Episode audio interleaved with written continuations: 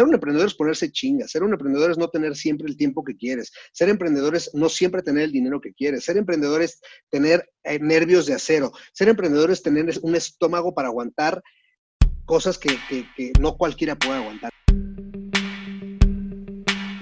¿Qué onda? Soy José Olivar y bienvenidos al nuevo episodio de Dame un Consejo, mi podcast donde platico con líderes de diferentes ámbitos con el objetivo de que nos platiquen su historia y nos den un buen consejo.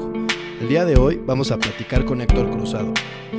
Héctor es cofundador de Soewater y es un referente del emprendimiento moderno. Hoy nos platica su experiencia y camino emprendiendo y nos da algunos tips para aplicar no solo en nuestros emprendimientos, sino en la vida diaria. Espero que lo disfruten y sobre todo que se lleven un buen consejo. Pues Héctor, muchísimas gracias por estar aquí con nosotros. ¿Cómo estás? Bien, José, muchas gracias. Este, gracias por la invitación, gracias por el espacio para poder platicar un poquito de, mi experiencia y pero todo bien, espero que ustedes también. Sí, todo bien por acá. No, pues gracias a ti por, por tu tiempo. Oye, Héctor, antes de, empezar y meternos un poquito a, pues a lo que has hecho y a tu carrera, platícanos un poquito cómo fue tu trayectoria desde joven, ¿no? Siempre existe ser emprendedor, ¿cómo eras desde chico? Pues, mira, eh, creo que no estoy tan, no estoy tan consciente todavía de, cómo, o sea, como que en ciertos espacios y épocas de mi vida me, me he puesto a pensar como cuál era mi actitud y, hacer como autoanálisis. No es tan fácil, creo yo, porque al final se puede ver un poquito opacado con cómo, cómo lo veían los demás, que creo que a veces eso, cuando eres chavo y niño, eso importa un montón, ¿no? Que es qué van a decir, qué piensan eh, y actuar como muchas veces para complacer. Creo que eso ha sido algo que me he dado cuenta que, en mi vida eh, en, mucho, en muchas ocasiones me ganó más el que, querer quedar bien y lo que pensaría la gente que lo que yo hubiera quizás hecho.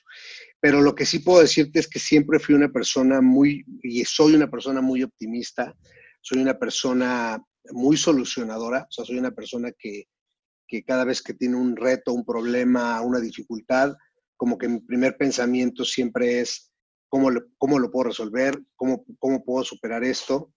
Y creo que eso, eso eh, lo podemos llamar como, o yo lo, yo lo llamaría después de una trayectoria de ocho años como emprendedor, uno de los, de los, de las cosas que un emprendedor debe de tener, ¿no? Ser un solucionador y que no te pese ser solucionador, porque yo también pasé por una etapa donde ser solucionador me molestaba, eh, me parecía como, ¿por qué yo tengo que resolver ciertas cosas?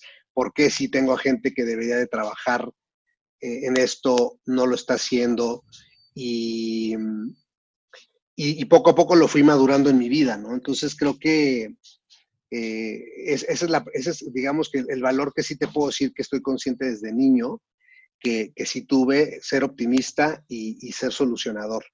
Este, de ahí en fuera, pensar en, en, tener una empresa, en ser eh, así, la verdad, no, no, nunca lo, nunca fue como ni siquiera, ni siquiera tener tanto dinero, ni siquiera tener cosas, ni siquiera, o sea, esas cosas para mí como que no eran mi sueño. Mi sueño siempre fue como poder hacer la diferencia en la vida de la gente, ¿sabes? Eso, eso, eso para mí era, sí era algo con lo que yo crecí, por así decirlo, desde niño hasta, hasta más, hasta ahorita. Claro. Oye, y años después, pues em, decides emprender y sale Soe Water, ¿no? Platícanos de dónde sale esta, esta idea. Bueno, eh, justo, justo em, estaba pasando yo por una, situación personal, eh, digamos que muy, en, una parte complicada, en otra, en otra más como de, buscar justo soluciones, ¿no? Que era, por un lado, yo necesitaba empezar a, generar más dinero para mi familia. Eh, y, pues estaba, ya sabes, como viendo a qué me quería dedicar por aquí. Yo nada más, yo solo hice la primaria, entonces también era un poco complicado eh, buscar un trabajo cuando no tenías, o sea, cuando todavía la cultura es de qué estudiaste, qué certificado tienes, etcétera, ¿no? Eh, entonces, por ese lado estaba buscando yo algo para, generar dinero para mi familia. Y por otro lado estaba mi esposa pasando por, eh, por cáncer y, yo ya traía la curiosidad de querer empezar un negocio, pero no sabía ni de qué, cómo se hacía, cómo se hace un acta constitutiva, o sea, no, tenía ni idea. Y en ese momento eh, que, estoy pasando yo por eso, mi, mi socio, Gustavo, que es uno de mis mejores amigos, me dice, oye, tengo esta idea, tengo este estudio de mercado, pues, pues se ve bien y me hizo mucho sentido. Simplemente fue algo que, una idea que conectó con mis ideales de ayuda, con mis ideales de hacer el bien. Este, y nada, fue como ese momento donde se encuentran en tu vida la oportunidad, eh, tus ganas, una situación difícil, eh, y en vez de, de como, como darme por vencido, al contrario, yo empecé a ver oportunidades, empecé a decir, ¿qué, puedo hacer? ¿Cómo se puede, si esto se puede hacer? ¿Quién puede hacer el agua? ¿Cómo se hace el agua? Este, o sea, ahí es, donde se juntó las partes de mi vida con, con, la idea, que en su momento era la idea de, de Soy Water. Órale, no sabía que, había, se les había ocurrido esta idea en, en una época, me imagino, difícil, ¿no? Para ti. Sí, sí, sí, sí, totalmente. Oye, me voy a adelantar con una pregunta que traíamos antes porque creo que va un poco al caso. Ahorita con lo que estamos viviendo del COVID, eh, pues mucha gente ha perdido su trabajo o ah, pues, los ingresos se han recortado, lo que sea, y han tenido que empezar a, emprender, ¿no? Principalmente jóvenes y empiezan estos como micronegocios en donde pues tienen un buen producto, pero no saben cómo estructurarlo para que opere como un negocio y que de verdad sea una idea de, pues no solo de donde pueda sacar un extra, sino que de verdad sea una idea que trascienda, ¿no? Sí. Entonces, ¿qué aspectos crees que deben tomar en cuenta para convertir esta idea en un negocio, pues que llegue lejos? Mira, cuando estás empezando, creo que eh, como emprendedores no deben de dejar de soñar con cómo se ven, no importa a lo que se dediquen, ¿no? Si si están vendiendo fundas de celulares, si están vendiendo comida, si están vendiendo, o sea, el negocio que hayan decidido empezar, eh, creo que lo primero es, sí no dejen de soñar en cómo les gustaría que fuera, pero, pero muchas veces he visto que se pierde la realidad de qué es lo verdaderamente importante al principio de un emprendimiento desde mi experiencia. Y desde mi experiencia, debes de concentrarte en vender uno más, ¿no? Jugar el, yo, yo le llamo el jueguito de uno más, o sea, por supuesto que yo al principio de eso decía, wow, imagínate cuando vendes 50 mil botellas al mes, imagínate, por supuesto, y es la parte de sueño que, siempre tiene que estar ahí porque al final sin sueños, pues uno se vuelve como medio robótico, ¿no? Eh, sin embargo, bajándome del sueño, yo lo que decía es, bueno, ¿cuántas botellas vendí esta semana? pues en el principio eran cuatro paquetes de seis botellas de Zoe, ¿no? decía, ok, bueno, la próxima semana quiero vender cinco, o, voy a tratar de vender cinco, y luego la siguiente semana voy a tratar de vender seis, em, y, porque estás en desventaja en muchos, en, muchos aspectos, en dinero, en estructura, en, pero antes de, preocuparte por eso, sobre todo si es un, si es un emprendimiento eh, donde no es tan complicado, donde no estás trayendo gente que invierte dinero, etcétera. Creo que a lo que, los chavos se tienen que dedicar es hacer que funcione, eh, fletarse, aprender cómo es cada aspecto del negocio, eh, equivocarse, porque no tienes mucho que perder. ¿Me entiendes? Es como, güey, sí, equivócate, sí, haz cosas que pues, a lo mejor parecen una tontería, hazlas y ve si funciona o no funciona. Y conforme pasa el tiempo, el, negocio solito te va a empezar a pedir que estructures ciertas cosas. La parte financiera, porque a lo mejor ya tienes que traer a alguien más que trabaje contigo, entonces ya tienes que empezar a, pensar en un sueldo y tienes que empezar a pensar, ¿sí me entiendes? entonces, lo que, mi, sugerencia es esa, si no hay en riesgo un tema importante de dinero, creo que lo que más te tienes que preocupar es en hacer uno más, uno más que la semana pasada, ese debe ser el, como donde tiene que estar tu foco y, conforme vaya creciendo, irle metiendo la, estructura financiera o que vayas a necesitar este, en, el negocio. Y antes de eso no me preocuparía, ¿no? Porque digo, no sé si sepan, pero el 70 o 80% de los emprendimientos fracasan en los primeros tres años. Entonces, ¿como para qué te vas a preocupar de, tu negocio en el día 5? En el, en el, a los seis meses, ¿me entiendes? Cuando no, creo que, creo que ese sería, es un consejo, ¿no? Siempre, siempre es uno más y, y, y, preocúpate por la estructura cuando, cuando sea el momento de preocuparse por la estructura. Oye, tú que empezaste SOE en un momento difícil de tu vida en donde los recursos pues no eran ni limitados ni, ni menos, ¿a través de qué medios un emprendedor sin recursos puede conseguir el dinero que necesita para crecer su negocio a un nivel como lo hiciste tú? Mira, yo empecé, o sea, tienen que, tienen que saber una cosa. Soy Warren empezó con 50 mil pesos. Entonces, yo, yo, yo hoy me pongo a pensar, ¿qué hubiera pasado si en los primeros años de SOE este, me hubieran dado un millón de pesos? Yo creo que SOE no sería lo que es SOE hoy. ¿Me entiendes? Porque, como, les comentaba, estás tan, estás tan nuevo, estás tan empezando, que agarrar y decir, claro, con un millón de pesos voy a hacer que yo, yo, yo siempre lo he dicho, si nos hubieran dado un millón de pesos al principio de SOE, yo creo que no, SOE no hubiera resultado en, lo que es hoy. Eh, porque lo que siempre dijimos fue, vamos a trabajar para que SOE sea autofinanciable. Eh, esto quiere decir que vendemos más, tenemos más recursos. No vendemos, no tenemos los recursos.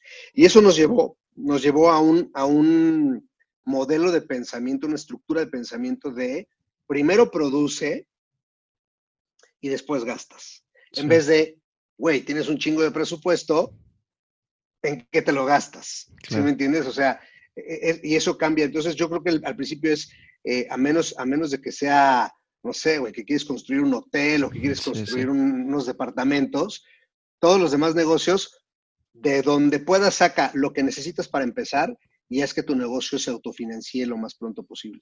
Paso a paso, ¿no? Correcto. Y bueno, años después ustedes en SOE hicieron su, su propia planta después de tener un problema ahí de, de, calidad.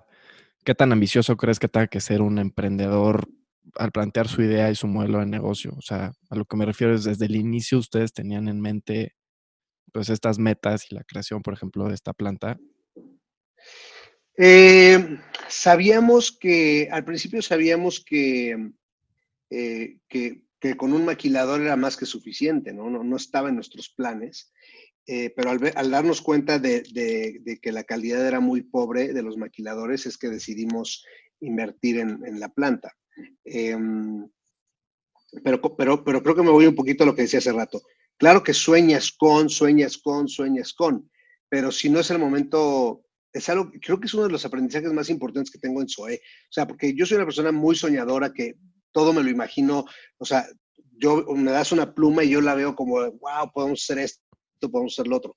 Y, afortunadamente tengo un socio que es mucho más analítico que yo, y me dice, sí, y me hace cuestionarme cosas, ¿no? Y me dice, ah, ok, pero si eso, y te pasa esto, ¿qué vas a hacer? Y si te pasa esto, ¿qué vas a hacer? Y, si, y eso a mí durante los, durante los ocho años de SOE me ha llevado a seguir siendo como soy, pero ahora cuando exploto en una idea así que digo, esto es lo que vamos a hacer, mi siguiente pensamiento es, ok, ¿cómo lo voy a hacer? O sea, porque ya no estamos en la etapa de SOE donde, sí, todos hacemos, todo, ya, ya, ya estamos en una etapa más madura donde hay que tener estructura, donde hay que poner gente a delegar, ¿sí me entiendes? Entonces, pero, pero al final creo que es como que poco a poco, eh, es como nosotros, eh, hasta el año pasado, no habíamos cometido el error de contratar gente con mucha experiencia, sino que más bien traíamos a gente con poca experiencia y la desarrollábamos en la compañía.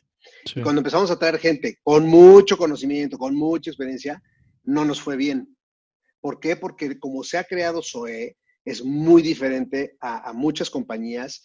Eh, hay personas que han entrado a trabajar a SOE y se van a otra compañía y dicen, extraño esto, extraño lo otro. Y por supuesto, las otras compañías tendrán cosas que SOE no tiene, eh, porque no somos una compañía perfecta ni, ni mucho menos. Pero creo al final, para contestar, es hay que ser ambicioso, pero también hay que ser realista de, es como decir, es como si pesas 120 kilos y dices, quiero ganar el maratón.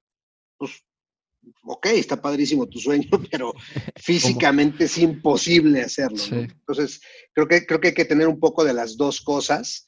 Siempre, va, siempre alguien va a tener más un perfil de uno que del otro, como es mi caso. Yo soy mucho más creativo, soñador, eh, me imagino esto y, tengo un socio que es mucho más, eh, sí, pero ¿cómo? Sí, pero ¿de dónde? Sí, pero y, creo que ese, ese, ese, ese balance también nos ha hecho tomar decisiones bastante correctas. ¿Son dos socios en SOE? Somos, somos cinco socios fundadores, de los cuales operamos cuatro, tres full time y uno part time. Y el otro se quedó como socio inversionista. Y luego tenemos eh, como, 300, como 300 socios inversionistas, más o menos. Híjole, es que sí, eh, bueno, yo me acuerdo de las primeras veces que la veía, ya la botella está padre, no sé qué, y de repente, pum, en todos lados, es como que ya, aparte es una marca que siento que mi generación, como que nos tocó, pues ya, ya, ya siempre fue normal, normal verla en todos lados, ¿no? Sí, porque, o sea, justo lo que dices es algo bien, bien padre, que, o sea, Soy Water en febrero, en marzo, cumplimos nueve años. Entonces, ¿tú cuántos años tienes? 21. Exacto. Entonces, quiere decir que tú, desde los 13 años, ya ves a Zoe Water o la empezaste a ver o la empezaste a, relacionar con tu youtuber, con tu tuitero, con tu, ya sabes, o sea, creo que, creo que esa parte de, de estar creando una nueva generación de, y esos son ustedes, pero luego tengo los chavitos que nacieron en el año en que nace, y entonces ellos en sus ocho años de vida lo que han visto es Zoé. Eh, y luego tenemos a la generación que a lo mejor tenía, estaba saliendo de la, escuela y ahorita ya hijos, trabaja y, lo que han tomado es Zoé. Entonces, esa parte está muy padre porque hemos agarrado, creo que eh, en los ocho años de Zoé alcanzamos a agarrar a la generación Z, a los millennials, por supuesto, y a los centennials. O sea, creo que eso hace que como marca también hayamos nacido en un momento increíble, que fue el, tema de las redes sociales, que además es donde nació Zoe eh, totalmente, ¿no? Oye, fíjate que leía un libro esta semana de, que se llama Outliers de, híjole, Malcolm Gladwell, creo que es el autor, y justo hablaba de este como factor suerte a la hora de, abrir tu empresa o, en el momento hasta en el que naces, ¿no? O sea, decía, ¿por qué Bill Gates es Bill Gates? Porque Bill Gates nació en un año y cuando tenía 10, pues empezaba la computadora y así, ¿no? Y pues justo yo creo que es el factor suerte del año en el que empezaron, ¿no? Totalmente. Y no solamente en el año que nacimos, sino creo que la parte que, podemos decir que, que hicimos bien es no solamente haber nacido, sino habernos hecho conscientes muy rápido de la manera en que debíamos hacerlo. Y no fue eh, porque, que, ay, qué chingones, qué estrategia. No, era una necesidad, era, ok, no hay presupuesto y hay que promocionar, no hay presupuesto y hay que vender, no y como yo era el que me, aventé el, el, tiro de decir, sí, no se preocupen, yo vendo, yo, yo, yo, yo lo hago, este, pues me tuve que volver muy creativo y decir, bueno, pues redes sociales, bueno, pues los tuiteros, bueno, pues esto, o sea, y, hoy Zoe Water es, eh, si no la única o, la fundadora, es pionera de las pocos pioneros del influence marketing, como se conoce hoy, pero eso, eso no se llamaba así hace nueve años, ¿no? Y así fue como empezó Zoe. Entonces creo que se juntaron eh, muchos factores, pero de los que podemos nosotros ser, digamos, responsables es de haber llevado a cabo una estrategia muy inteligente de, hacer que nuestro producto, de ser un commodity, a, que se volviera un necessity, ¿no? Una onda de decir, no, yo necesito SOE, quiero tomar un SOE. O sea, crear ese tema como decir un Kleenex y decir, ay, se me antojó una SOE, que obviamente nos falta mucho por hacer, pero que ya exista eso, me parece que es eh, uno de los grandes logros y aciertos que hemos tenido. Sí, que se convierta en un producto, como le dicen, defensivo en vez de cíclico, ¿no? Exactamente. Oye, ahorita que me platicas del, influencer marketing, ¿crees que hoy en día eh, que promocionar tu marca o, tu producto a través de las redes sociales tenga el mismo impacto que, que tenía hace unos años? Sí, y yo creo que, que, hoy más, te voy a decir por qué, porque hace ocho años o nueve había cuatro influencers, diez influencers, hoy hay cinco mil. Entonces la oportunidad hoy para las marcas, sobre todo las nuevas, es muy grande. El, tema que yo veo es que a veces la marca, el, chavito emprendedor o los chavos emprendedores dicen, no, yo quiero a Juan Pazurita, no, yo quiero a Mario Bautista, no, yo quiero a, ya sabes, y y sí está padrísimo quererlos. Desafortunadamente hoy ya es una industria el influence marketing y como industria ya empieza a tener sus, sus cosas escalonadas, sus precios, porque así es, es como ah, cuando antes querías comprar un comercial en la tele. Quieres salir en la tele, cuesta eso, ¿no? Hoy eh, creo que lo que tiene que hacer las marcas es buscar influencers em, que están en desarrollo de crecimiento para apostar por ellos, ayudarles a crecer y que se queden contigo. Y es lo que me ha pasado a mí con Juan Pazurita, con Nat Campos, con Alex Trechi, este, todos ellos hoy a cualquier marca obviamente les, les cobran. Y la única razón por la que a con Zoe tenemos un trato de amigos es porque Zoe creyó en ellos también cuando ellos empezaban, ¿no? Entonces, también creo que hoy hay mucha, mucho más oportunidad, solamente que, que, nos gana la emoción de decir, no, yo quiero a los más grandes. Hoy, hoy ya es diferente esa industria y tienes que jugar las reglas de esa industria también. Y siguen ustedes con, o sea, influencers chicos y de, todos los tamaños, ¿no? De todos los tamaños, de todas las industrias, de todos los sectores de la sociedad. Eh, nuestra, hoy el, creo que la comunicación más importante en el mundo es que hay diversidad. Tenemos que, que aceptar y generar esa diversidad, porque afortunadamente todos somos diferentes y únicos. Y una de mis, de mis eh, pues por llamarlo políticas, ha sido de todos. ¿Por qué? Porque si te acercas a mí y te gusta SOE como el producto, sé que lo vas a promocionar de la, de la manera más padre y más orgánica este, en tus redes. Entonces nosotros lo seguimos haciendo porque nos funciona, porque somos, yo soy feliz viendo que personas como ellos puedan influenciar a la sociedad diciendo hidrátate correctamente. Eso para mí me parece espectacular. A ver, para los que no conocen esta diferencia que tiene Zoe de las otras marcas conocidas y comerciales, platícanos un poquito qué ventajas tiene y eso. Mira, es un, eh, no, no, me quiero, no me quiero clavar muchísimo y sobre todo porque los chavos de tu edad qué flojera que les estemos recordando ahorita sus clases de química, física y todo ese rollo, pero, pero lo que te puedo decir es que primero la, manera más simple de comprenderlo es el proceso de purificación de SOE pasa por por lo menos 17 pasos de purificación. Eh, eso no lo hace ni Obama, o sea, no hay ninguna marca que, purifique el agua. ¿Por qué? Porque cuesta, eso cuesta. Y, y, las marcas comerciales no están en el negocio necesariamente de, dar el mejor producto, sino de dar un producto que cumple con lo mínimo eh, y que definitivamente es mejor que el refresco. Pero nuestro proceso, que es un proceso patentado, eh, hace que, que, Soe, que hace que Soe Water sea no solo un agua alcalina con el pH estable, sino, y lo más importante es que es un agua antioxidante. Por el proceso por el que hacemos SOE, logramos un producto que es antioxidante que con una buena alimentación hace que tu cuerpo aproveche mejor los alimentos, los nutrientes, etcétera. Entonces es, un complemento. Realmente se le ha dado muy poca importancia a la hidratación en México y es uno de los grandes problemas que ha desatado en diabetes y en obesidad. Un cuerpo deshidratado es muy, mucho más fácil que se vuelva diabético y obeso porque, porque la mente empieza a cambiar la sed y la deshidratación interna por hambre. Entonces, en vez de tomar agua, comemos. Y además comemos algo dulce porque el dulce nos da para arriba. Y, es toda una cadenita ahí que, poco a poco más personas eh, se están haciendo conscientes. Pero lo que sí no se ha hablado en México y no se habla con suficiente importancia es de la hidratación del mexicano promedio que trabajamos, que nos estamos deshidratando aunque no hagamos ejercicio.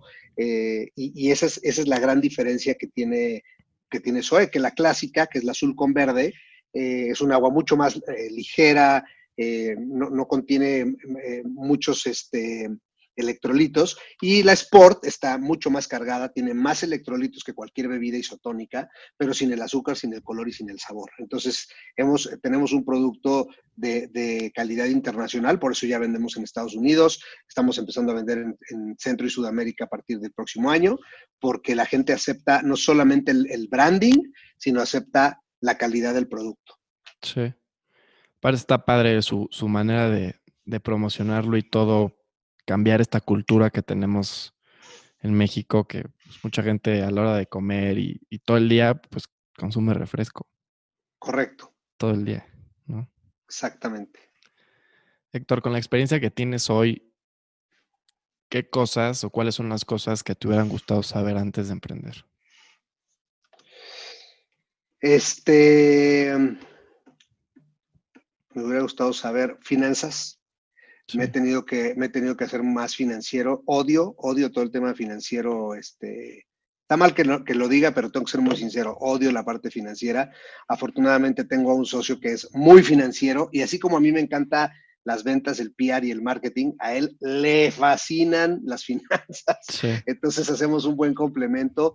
Eh, no me gusta, por ejemplo, y no soy tan bueno con el tema logístico, ¿no? Eh, como que me desespera mucho que la gente no pueda seguir procesos. Eh, en ese sentido, creo que no soy tan paciente y mi socio Diego es súper paciente y entonces logró llevar la, logística de SOE ahorita a un nivel increíble.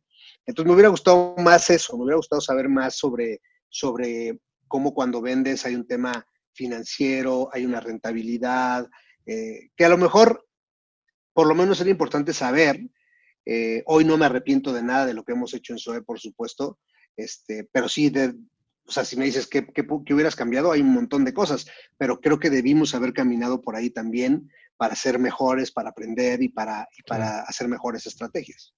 Bueno, y te, o sea, te rodeaste ahora sí que complementaste tus habilidades con las de tus socios, ¿no? Que es clave para cualquier emprendimiento. Mira, es, es importante para cualquier aspecto de la vida, yo creo, porque muchas veces eh, nos han vendido este, esta idea ególatra de que tú tienes que ser el centro del universo. Em, por, muchos factores, ¿no? Em, vivimos en una sociedad muy machista, entonces tú como hombre tienes que ser el más inteligente, el más fuerte, él. Y, y, yo me he dado cuenta de que en mi vida personal, ¿no? Por ejemplo, con mi esposa, mi esposa es un complemento para mí. Ella tiene todas las debilidades que yo tengo, ella son, son fortalezas de ella. Y ese complemento es como, al principio obviamente es como, como, güey, ¿por qué me está diciendo? O sea, como, ¿por qué me ponen lo incorrecto, no? Y llega un momento de madurez donde dices, güey, es que yo no logro ver cómo ve las cosas ella. Y seguramente yo veo cosas como ella no los ve. Entonces, creo que buscar esos complementos son muy importantes en, en la vida y obviamente en el tema del, emprendimiento, de los negocios, del trabajo. Em, eh, Robert Kiyosaki en Padre Rico, Padre Pobre dice, rodéate de personas más inteligentes que tú. Y yo trato de seguir mucho ese, esa línea de, pensamiento y me gusta mucho platicar con gente que, es, que para mi punto de vista la está rompiendo y que la está haciendo muy bien y que sus empresas son exitosas, porque sé que ellos están haciendo cosas que yo no estoy haciendo y que no estoy viendo. Entonces, irme a comer o irme a, echarme una llamada con ellos o así, eh, es como ir y preguntarles, oye, ¿qué haces con esto? ¿Y qué haces con esto? ¿Y cómo resuelves esto? Este, y, creo que es, es, una, es algo bien, bien importante en, en, todos los aspectos de la vida y en el emprendimiento. Sí, ahorita que platicabas de esto, has estado, o te lo agradezco yo personalmente, ahorita en la, este año has estado subiendo como entrevistas con, pues, con gente que conoces, gente picuda y como de emprendimiento y eso está increíble.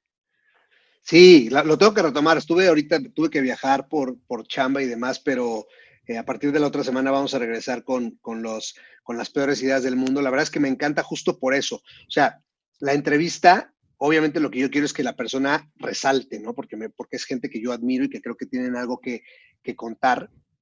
Y yo esas entrevistas las hago porque yo estoy, mira, tú, grabando todo, tomo notas, ah, qué buena idea, ah, qué buena onda esto, su perspectiva, sus puntos de vista. Para mí eso es súper valioso. Por, muchas, uno, uno les aprendo muchísimo. Dos, que es muy importante en el emprendimiento, es decir, no soy el único al que le ha pasado. Y creo que esa empatía también es muy buena, porque hay momentos en el emprendimiento que dices, soy un verdadero idiota, porque esto, porque el otro, porque el otro. También ha habido esta, esta, esta ola de, de emprendedores rockstars, ¿no? Donde es como, sí, soy emprendedor y eso no te dice nada más que una burbuja falsa eh, de, soy un emprendedor. ¿Qué significa eso? A ver, ser un emprendedor es ponerse chingas, ser un emprendedor es no tener siempre el tiempo que quieres, ser emprendedor es no siempre tener el dinero que quieres, ser emprendedor es tener eh, nervios de acero, ser emprendedor es tener un estómago para aguantar cosas que, que no cualquiera puede aguantar. Entonces creo que eh, mi espacio y el espacio que quiero crear es justamente que la gente entienda que esa gente que ellos admiran, esas personalidades, también son tan humanas como nosotros, ¿no? Sí sí, un poco el objetivo igual del podcast es dar a entender que pues el camino no, no fue fácil para nadie, ¿no? Y que hay gente que ya alcanzó un nivel en donde pues ya se considera éxito y tal, pero ellos siguen en el día a día partiéndosela y chambeándole como lo hicieron desde el día uno y por eso están donde están, ¿no? Sí, totalmente. Nada es de a gratis. Exacto. Héctor, ¿qué hábitos crees que han sido clave para el éxito que has tenido en tu carrera? Eh, uno, optimismo, como lo decía al principio. Otro es persistencia, que es diferente a necedad. ¿no? Necedad es querer obtener resultados diferentes haciendo la misma cosa, desde mi punto de vista. Y, persistencia es no cambiar de meta, pero buscar otros caminos para llegar a la meta. Em, ser persistente, em, ser muy humano. Creo que uno de mis aprendizajes antes de SOE y que ahora trato de impulsar mucho en mi empresa y con los, los líderes de mis equipos es, es que la chamba no lo es todo, que aunque el 70% de nuestra vida nos la pasamos trabajando o estudiando, no lo es todo. Hay cosas mucho más importantes y la pandemia nos ha enseñado eso, como, como el tiempo de calidad, como la, la familia, la gente, eso es mucho más importante que el trabajo. Entonces yo, yo, uno de los hábitos que tengo es humanizar mucho mi empresa, ¿no? Y obviamente de repente lo hago bien, a veces mejor, a veces no tan bien, pero es mi prioridad, mi prioridad como, como director, mi prioridad como, como fundador es permear esta, esta onda de los, los mejores resultados desde mi punto de vista se logran cuando nos acercamos a la gente y a nuestro equipo de manera muy humana eh, y haciéndolos comprender por qué, es, porque es una meta ideal y porque es una meta que vale la pena, donde ellos se sientan orgullosos de lograr esas metas. Em, y, y, la otra creo que es también eh, conocer a mucha gente. Para mí eso ha sido algo espectacular, conocer a tantas personas, escuchar eh, a tantas personas que tengan éxito, creo que son parte de los hábitos que, que puedo estar consciente que, son parte de, este, de este crecimiento. Ese aprendizaje constante, ¿no? Totalmente, totalmente. Yo, o sea, veo series, leo libros, leo posts, este, hablo, o sea, yo, yo me estoy nutriendo todo el tiempo, ¿no? Porque, porque no hay, no hay un límite, así como no hay un límite de felicidad, creo que no hay un límite de, de aprendizaje tampoco. Sí, algún libro que te, que hayas leído este año así que te gustaría recomendar? Mira, hay uno eh, que se llama Creadores de Hits, que justo lo terminé, me gustó muchísimo, eh, porque habla de, muchas industrias y, creo que son puntos así como bien padres, bien claves. Eh, no lo terminé este año, pero Crear o Morir de Andrés Oppenheimer me gusta muchísimo. Para mí es un librazo. Y y estoy leyendo uno que, estoy, lo estoy empezando, pero me está gustando mucho. Son de, esos que empiezan así a 100 kilómetros por hora y se llama Burn, Burn, the, Burn the Business Plan. No lo encontré en español, la, verdad, es que me lo encontré en un aeropuerto, pero está increíble, ¿no? Porque habla cómo, de cómo tú puedes hacer el, plan de negocio más perfecto del mundo y, y, empiezas y no te sirvió de nada. Este, entonces creo que esos son algunos de los que recomendaría. Sí. Pues ahí los vamos a apuntar. Va, buenísimo. ¿Hay alguna persona o algún personaje que ha sido referente en tu vida, ya sea profesional o personal?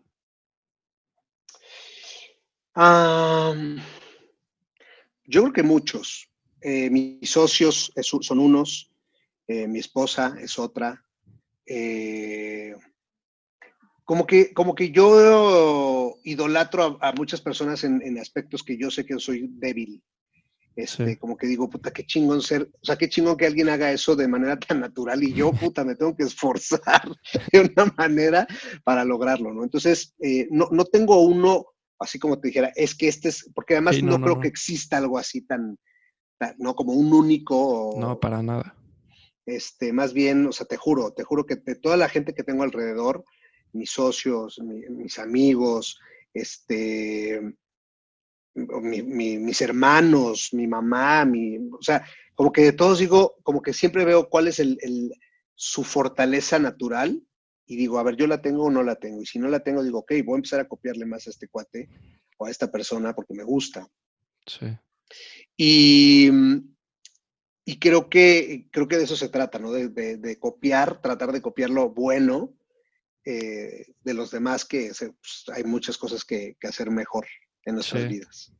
Aparte ahora siento, o sea, vivimos en una época en donde pues no tienes acceso a Jeff Bezos, pero tienes acceso a cantidades de información de su vida, de todo lo que ha dicho, o sea, puedes aprenderle de pies a cabeza.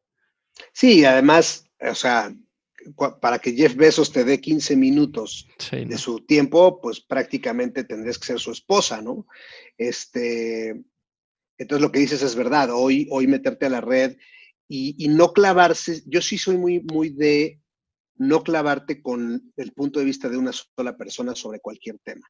Eh, me parece que eso hace, eso es una mentalidad bien floja, bien, bien débil, ¿no? Que es decir, ah, Dice, yo leí que, no, ¿a cuántas personas leíste? Porque hay personas que les fue bien con Héctor y hay personas que les fue mal con Héctor. Entonces, si le preguntas al que le fue mal con Héctor, porque fue el momento donde yo pues, no la estaba haciendo muy bien, pues no quiere decir que ese es el Héctor de siempre, eso quiere decir que Héctor tuvo esa etapa, ¿no?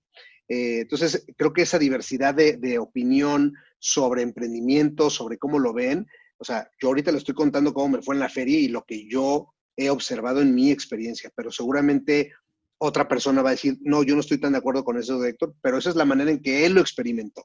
Pero cuando tú te nutres de cinco puntos de vista, vas a encontrar una o dos cosas que sí son, que todos lo tienen en común, ¿no? Sí, aparte pues, puedes tomarle un cachito acá, otro de allá y Totalmente. ir construyendo. ¿no? Totalmente.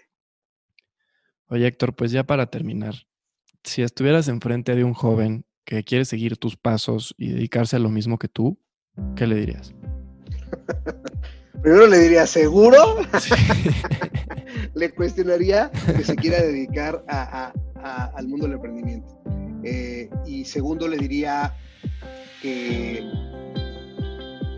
no pierda, que nunca se olvide del propósito por el cual está empezando lo que está, lo que está empezando. Y el propósito nunca es dinero.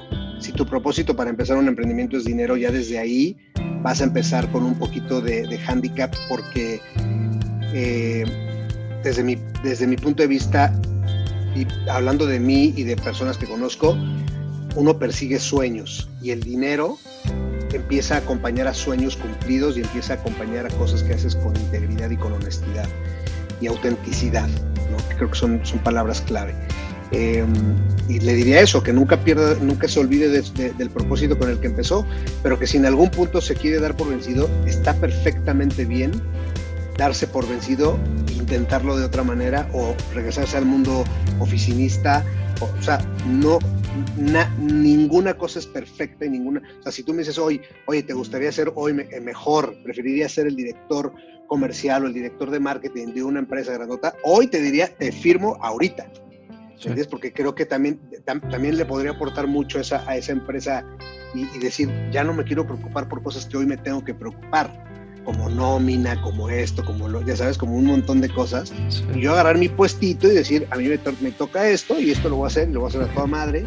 Este, entonces creo que eso le diría que, que, que no se olvide de eso, que, que, si fracasa, pues que aprenda y que tendrá otra oportunidad y que lo más importante en esta vida es ser íntegro con lo que piensas y lo que te gustaría hacer y el efecto que te gustaría dejarle a más personas alrededor de ti y, que tú al final te sientas satisfecho. Pues muchísimas gracias. por tu tiempo, por tu consejo. mil gracias. No, con muchísimo gusto. Qué padre espacio. Ojalá les, les sirva a todos escuchar un poco de esta experiencia. No, seguro que sí. Muchísimas gracias.